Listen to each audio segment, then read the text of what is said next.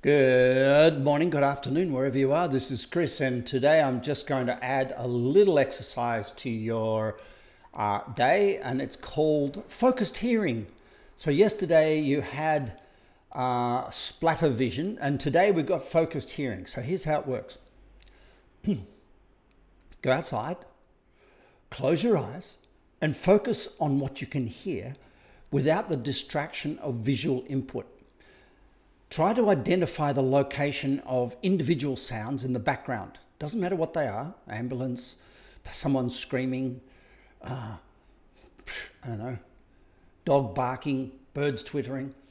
Notice the variety and texture and complexity of the sounds. Then cup your hands around your ears and use them to localize sounds. Just as animals with large ears um, um, alter the shape and direction of their ears to locate sounds. Try putting both hands around one ear and using your hands to focus on the sounds. Move around in your space and use solid objects as sound conductors. E.g., for example, when you pass a big tree, put your head down next to it and notice what you can hear.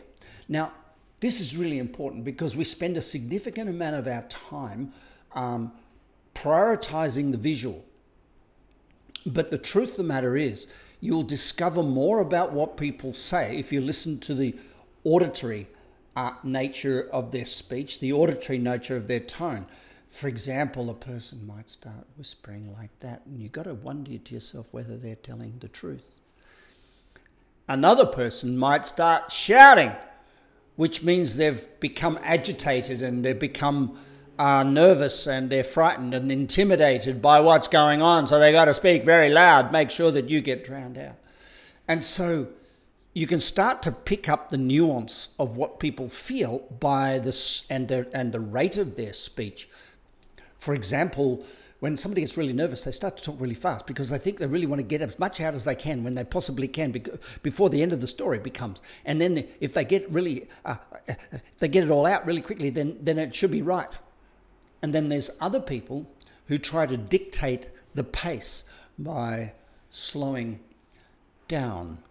And there are just one or two people that you may know, David Attenborough being one of them, who can do that.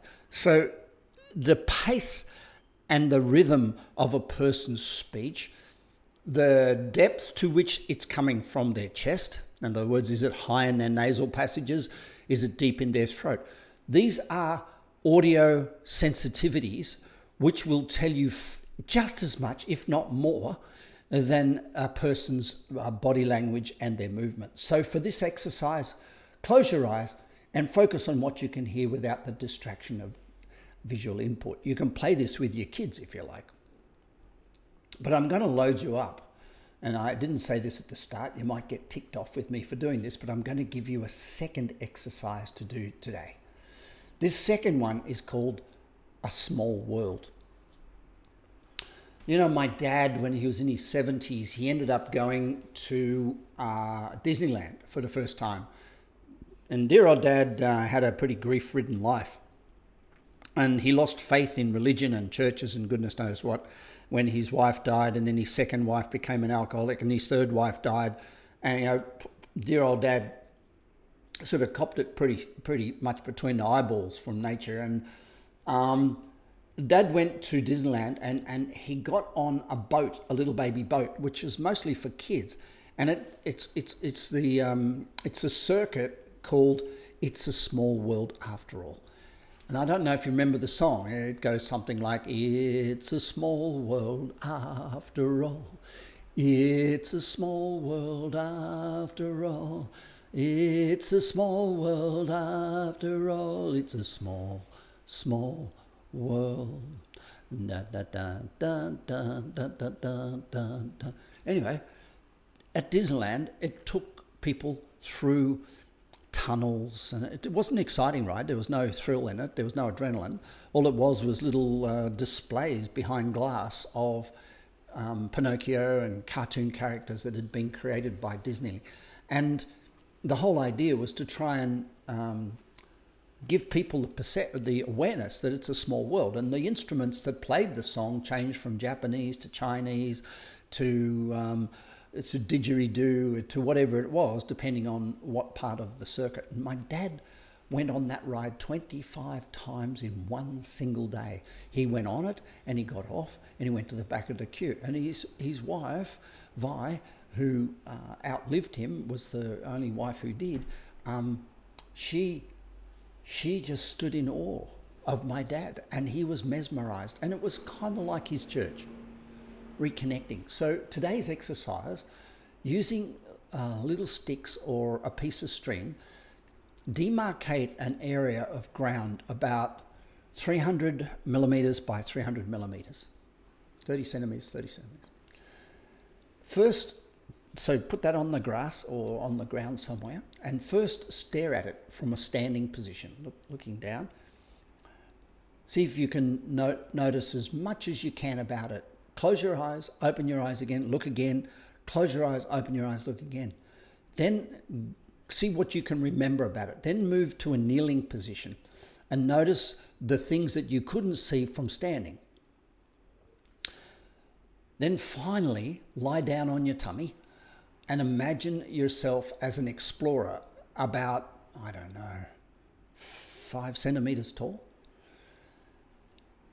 This Lilliputian jungle with animals and insects and chewed blades of grass and the tracks of mice and the buzz of activity.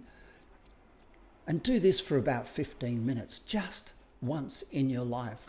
Try this little game and play it with your kids and just pretend you're tiny and you live in this small world. And it's really interesting to observe that sometimes when we look above and we get a big helicopter view, we miss the detail, we miss the the, the intricacies and the beauty and the tiny little activity that goes on in life. And uh, uh, the, there's a great quote that says, Small things matter.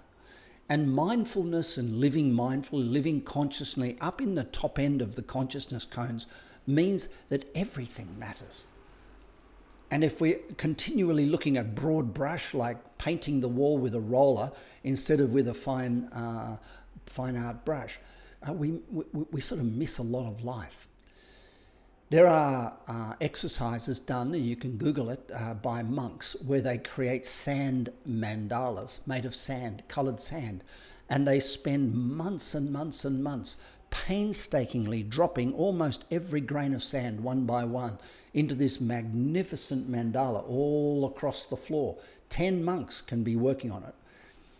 And then finally, when it's finished, they get the Dalai Lama or, or the head monk, the Rinpoche from the monastery to come along with a broom and just wipe it away. And I guess what it's kind of like saying, saying is that the small things matter and eventually nothing matters.